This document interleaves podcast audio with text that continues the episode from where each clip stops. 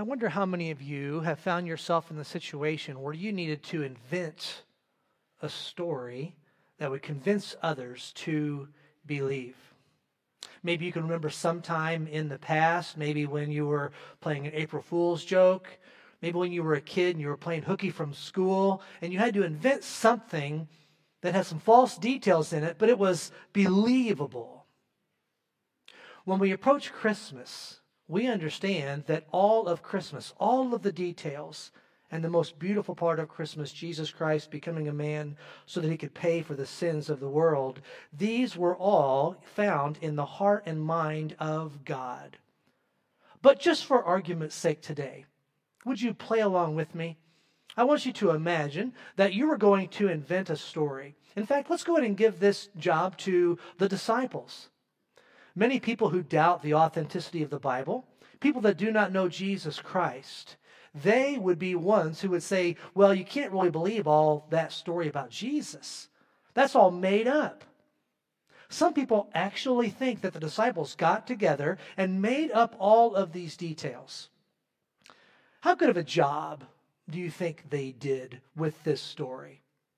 If you were going to invent a story that was believable, that was going to convince as many as possible and stand the test of time, how well do you think they did? Imagine the brainstorming session among Peter, John, Levi, James, and they're all having their brainstorming session. Okay, guys, we need to trick everybody to make them think that this is God over everything becoming a human. What should be part of the details? As we look at the Christmas story today, there are some of these that would have been very clearly horrible ideas. Why would somebody bring up that? That's not very believable. That's not going to be one that's going to convince people that what we're telling them is true. The Christmas story is filled with messages of humility. When we think of the word king, the word king doesn't go hand in hand with humility. And yet, humble beginnings mark the entrance of God becoming man in this world.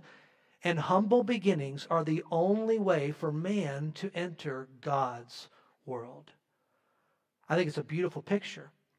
He adds this area of humility to Jesus' story, and that's exactly where you and I need to begin. All that to take us to Luke chapter 2. If you do if you have a Bible, would you please turn with me to Luke chapter 2. I think that the beginning of this section is very easy for us to relate to because what we're finding here is a birth announcement. We're familiar with birth announcements, aren't we? Many people get very, very creative with how they announce the birth of a child. Some of you can remember back in the old days, they would give out cigars that said, it's a boy or it's a girl. And now we can get beautiful pictures that will have a picture of the child on it. I've received some of those from some of the in our church family here in the past several months. These days, something that rivals even the announcing of the birth of the baby is the what they call the revealing of the gender, the gender reveal. Has anybody seen some creative ways how people have revealed the gender of the baby? I think they're going crazy with this kind of stuff. The way that they're letting people know that it's a boy or it's a girl before it's even born, boy, some people are making some money. In fact, just in the past uh, few weeks, Tina and I were driving through Ohio, and I saw on the side of the road something I'd never heard of before. It said gender reveal using fireworks. I did some investigation. I had to look this up. Can you get your own fireworks that you can shoot off to reveal what the gender of the baby is? Now, I found some small things that you can get to announce the gender of your baby. You can spend as little as $2.29 to get something called a soaring streamer that's going to give off a blue or a pink color. You can step it up a little bit more and you can get a, a smoke bomb that's going to give off blue smoke or pink smoke to reveal the gender of your baby. But for those of you who really want to go all out, I mean, if you really want to do it up, you can get the G440 Phantom 12 shot. 12 shots in a palm tree shape up to 175 feet high. That's in colors of either blue or pink. And you can reveal what the gender of the baby is in that magnificent way. What we see here in Luke chapter 2 is an announcement of a baby. Now, the first recipients of this announcement are going to be the shepherds. I want you to remember as we walk through this that brainstorming session of these ones that they didn't really fool the world, but if we can imagine, some people think that they tried to trick the world. We've got problem number one with our brainstorming session. Look in chapter 2 and verse number 8. And in the same region there were shepherds out in the field, keeping watch over their flock by night. Hold on, hold on, Peter. Shepherds? Really? Because we want this message to spread. The idea is, is for us to give a message and we want it to go in and take and spread like wildfire. So if we want the witnesses, the first ones that see this, to be somebody credible, why are we picking shepherds? Some of you might be aware that shepherds were not even credible witnesses in Judaism in a court of law. They were not allowed to give testimony because they were thought to be dishonest, not trustworthy. Also, if they were going to pick shepherds and they wanted the message to travel, one of the places they would want it to travel would be in synagogue. Let the message go to synagogue. Well, because of the nature of the shepherd's job, they were ritually unclean. They couldn't even go to synagogue. This is a horrible idea. Whose idea was this? To first present it to the shepherds. Well, you and I understand that it was God's idea. And it's amazing that the very first recipients of the most important birth announcement in history was given to the shepherds. How might we relate this today? If we wanted to go and put this announcement of God becoming man and we wanted to get it out there, maybe we could partner with a national magazine, a magazine that's in all the stores. And so imagine you're walking through one of the grocery stores and you see these, you know, dozen or so magazines for sale. Which one are we going to pick to put the birth of Jesus on? Which one would it be? Somebody says, I've got an idea. Let's use the National Enquirer. How about the National Enquirer and you put on there, God becomes man? Well, you've got a credibility problem right off the bat. The choice of lowly shepherds lines up very well with other things in this story, including the Song of Mary, the Magnificat. If you look just across the page at chapter 1, and verse 52, we find a line that Mary gave in her song as she rejoiced, where she said, He has brought down the mighty from their thrones and exalted those of humble estate. God will bring down the mighty and will exalt the humble. And this is clearly seen in his choice for Jesus' family, and it's clearly seen in those who first hear the message. And I don't want this message of humility to be lost on us today. I think very, very intentionally, when God has Jesus come into this world, it is laced with humility. And I think that is to point you and I to how we are to come to the Father. If you'll hold your place here and turn over to 1 Corinthians chapter 1. In 1 Corinthians chapter 1, what we're going to see Paul do is he connects this idea of humility with how every man and every woman who will be saved must approach forgiveness. In 1 Corinthians chapter 1, look at starting in verse number 26. For consider your calling, brothers. Not many of you were wise according to worldly standards not many were powerful. Not many were of noble birth. But God chose, verse 27, what is foolish in the world to shame the wise. God chose what is weak in the world to shame the strong. God chose what is low and despised in the world, even things that are not, to bring nothing things that are so that no human being might boast in the presence of God. These unlikely recipients were closely related to how every man and woman who comes to Christ must come to him. And so I want to encourage you don't recoil at this lowly birth. Don't be ashamed of this part of the story. It's consistent with how you and I are to obtain the light. And this is consistent with how God works all throughout his plan. It's beautiful to observe church history when we observe God's message spreading across the world and how very clearly he would do things in a way that we would not. Let me mention one character. I brought his biography here with me, a short one. This is written for youth. It's a, it's a book on William Carey. This is available for any of you to borrow. I recommend it highly to you. William Carey was an individual born in the 18th century, and he is called the father of modern missions. Many of you have heard of him before. Um, when I first went off to Bible college, the dorm I stayed in was named Carey Dorm after William Carey. A few things that we know about him his parents were weavers in their small community.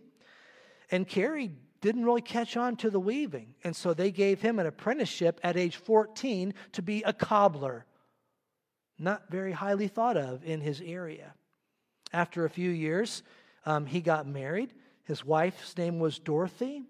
Dorothy could neither read nor write. On their marriage certificate, that we have record of today, she simply drew the figure of a cross in place where her signature should go. And so here's God. I'm going to reach India, and I need a guy. Who's it going to be? It'll be a shoemaker with just the right wife. And he's going to go and be faithful, and this message is going to spread like fire across that nation. Ridiculous, you might say. How many of you have learned that man's ways are not God's ways? And they're always superior. We scratch our heads and we wonder why some things are happening the way that they are. And God has such a beautiful way of making his plans happen. If we can go back to Jesus Christ and those shepherds that received this announcement, a familiar name that we talk about Jesus with is the name Lamb of God. And the Lamb of God would grow up and would speak to others, and he would say these words I am the good shepherd and the good shepherd must give his life for the sheep. The next thing that we're going to find is the angelic appearance. The angelic appearance. And let's just say this is a move in the right direction for these guys who are brainstorming. Okay, the first recipients are going to be shepherds. That's a bad idea. That's a bad move. But now, the angelic appearance, now we're going the right direction. We need some kind of a real slam bang announcement to get this going. Remember what the word angel means. Some of you know the angel the word angel actually means messenger. Look at verse 19 or verse 9 of chapter 2.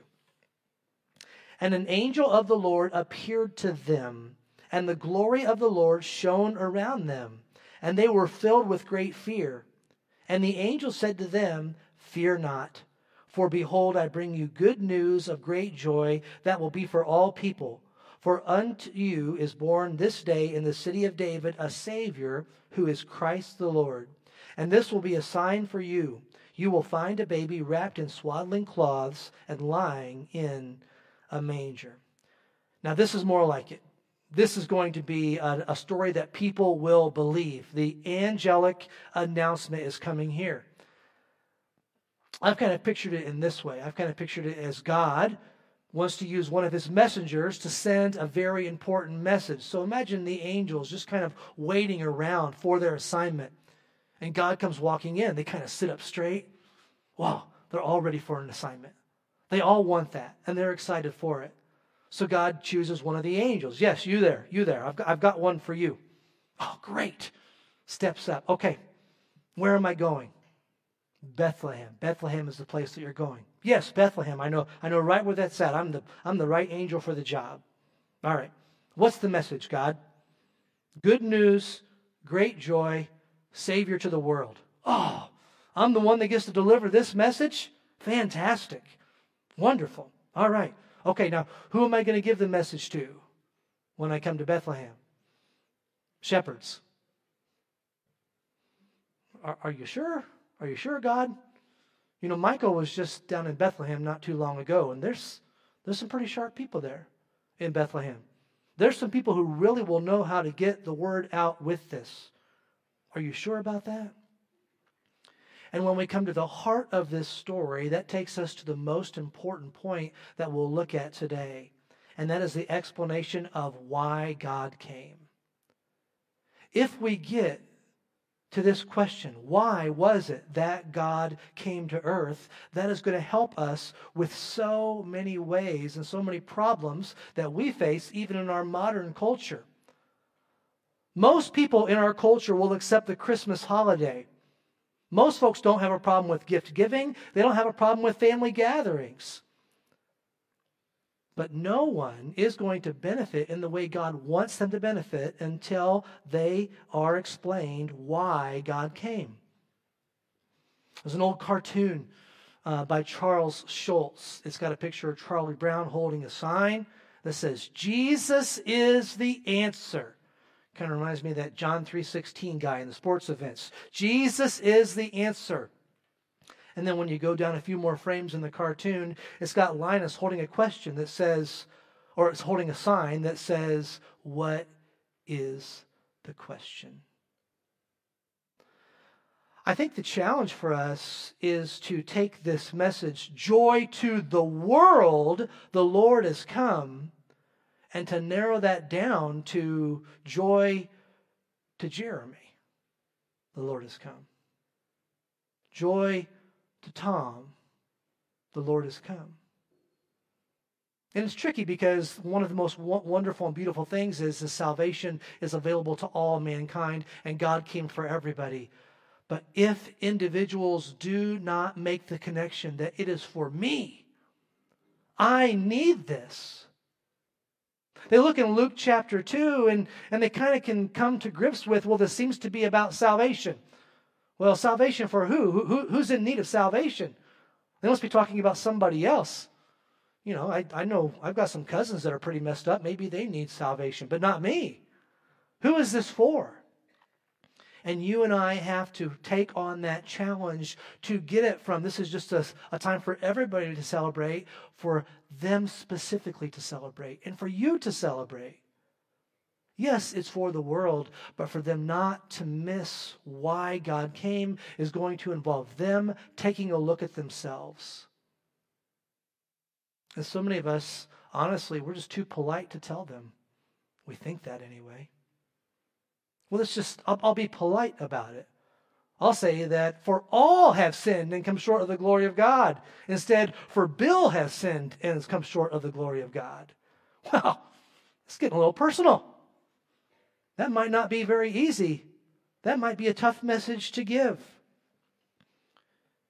If you believe that Jesus is the answer, then you have to say yes to know what the human predicament is. What is the problem? After all of these years, after all of these years of progress, of what some would call evolution, of what people would say is a modern era, How's come we are still living in a world that is filled with jealousy? So much jealousy. Why is it that with us supposedly getting better each day and each year, why is it that adultery is committed every day in this world? Why is there murder? Why are there wars? Look at verse 13 of Luke 2. And suddenly there was with the angel a multitude of heavenly hosts, praising God and saying, Glory to God in the highest, and on earth peace among those with whom he is pleased. Boy, is that a launching off pad right there?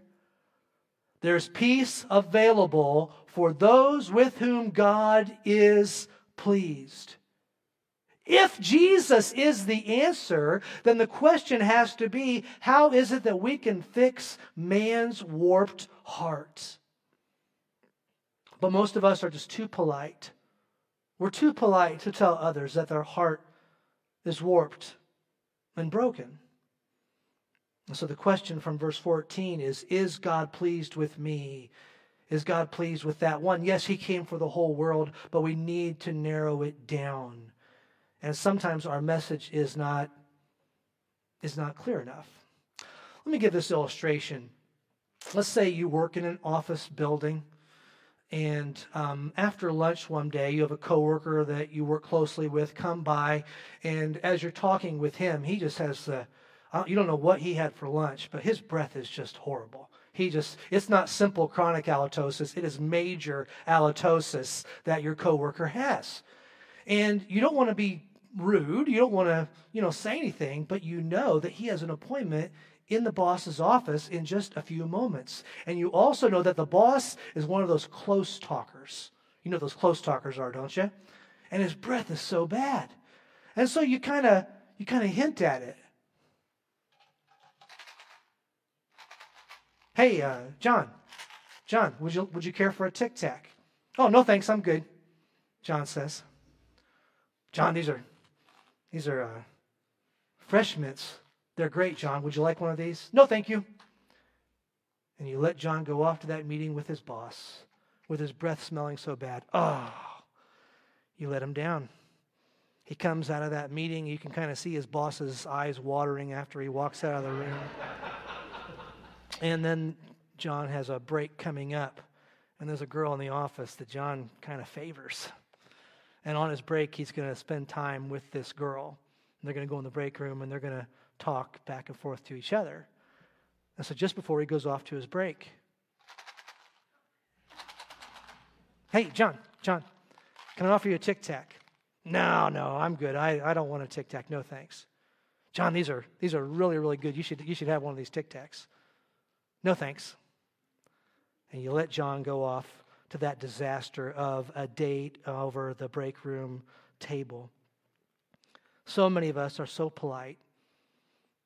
And to be, to be completely transparent, I'm glad you're polite. I'm glad to have such a friendly, kind church family that we are a part of. But you have to understand, it's not the kind thing to let someone go on and not realize that Jesus died for them joy to the world, joy to Jeremy, joy to Susan, joy to Joanna, joy to each individual. And so to take the big Christmas message that God became man for the peace of the world, verse 14 says, and on earth peace among those whom he is pleased. On earth, peace is available to those whom God is pleased. And everything that man can bring is like a filthy rag. All of man's own righteousness is like a filthy rag. And so, Jesus coming into our world, the entire story, his mom and his stepdad and, and the shepherds, and the place where he was born, all of these things are filled with humility. And it is only with humility that man can enter into God's world. I would invite you today. Maybe you've celebrated Christmas for many years now. Maybe you love it and look forward to it. Maybe you've even sang joy to the world. But have you actually sang joy to yourself? Because you have realized that you were lost. You have realized that this is a message not just for the world, but for you individually. And for you and I, we need to be very, very specific. It is not the loving thing and the kind thing to let them go on and celebrate this holiday without celebrating Christ in their heart. Look at verse 15. When the angels went away from them into heaven, the shepherds said to one another, Let us go over to Bethlehem and see this thing that has happened, which the Lord has made known to us.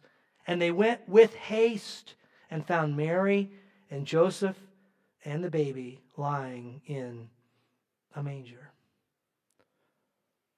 The God of the universe saw to it that he came into this world in very humble means. And the only way that you and I can enter into the kingdom of heaven is what by what Jesus said in the Sermon on the Mount. Blessed are the poor in spirit, for theirs is the kingdom of heaven. And so I would ask you, do you have peace today? The difficult message of narrowing this down to yourself. But it's at that point that truly you are involved in this group of those that have peace. We have a message that should light up. We have a message that should not be hidden. Do not allow your message to be hidden behind any of the other things that come along with the Christmas holiday. Because if you know the peace of God, I promise you, I promise you, the people around you, they want that peace.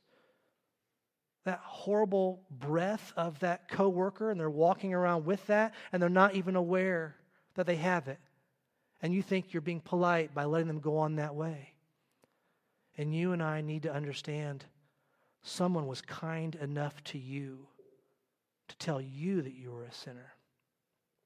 Someone was thoughtful enough and honest enough to let you know that you are not on your way to heaven until you receive Jesus Christ personally.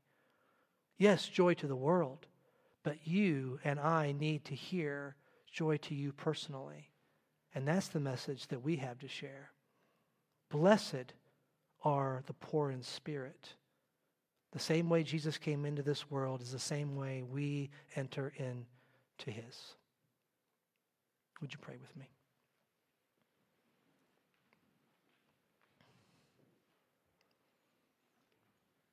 We praise you, Heavenly Father, for the shepherds. I look forward to very possibly meeting them and knowing them by name someday. I think that they were able to go and, and meet with Jesus when he was just a baby. I thank you, Heavenly Father, for the humility that fills the Christmas story.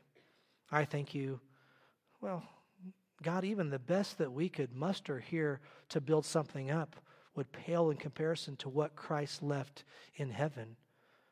And so we know that your Son did not come to this world to be doted on and to be uh, rejoiced over with some kind of a choir and some kind of a palace.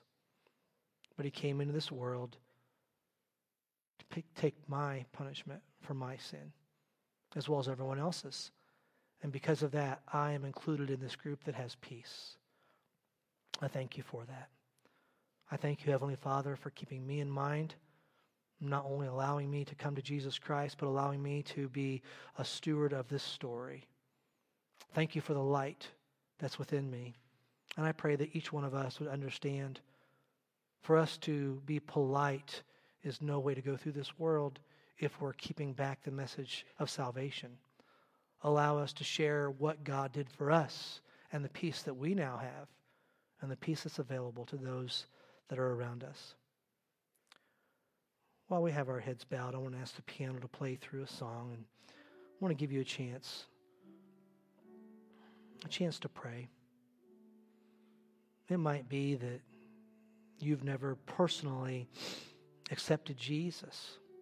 You've never known that peace that he offers because you've just kind of been going to the, the parties and the celebrations and going through the traditions, but you've never, never really had Jesus as your Savior. Even during this moment, you can pray, ask God to save you from your sins based on the work that Jesus did on the cross. He died for you so that you would not have to spend an eternity separated from God in a place called hell. for others, I want to ask you to pray for God to give you creativity. In just the few days that are ahead of us, you'll have opportunity maybe to express that you are included in the group of people that have peace. We thank you that you can find favor in us, not because of anything that we have done, but because we've accepted that free gift of salvation. So I want to ask folks during this moment to pray. Ask for God to, to lead to direct, to open doors, and for you to be brave enough to, to make that statement. Maybe invite someone to a Bible study or to a church service.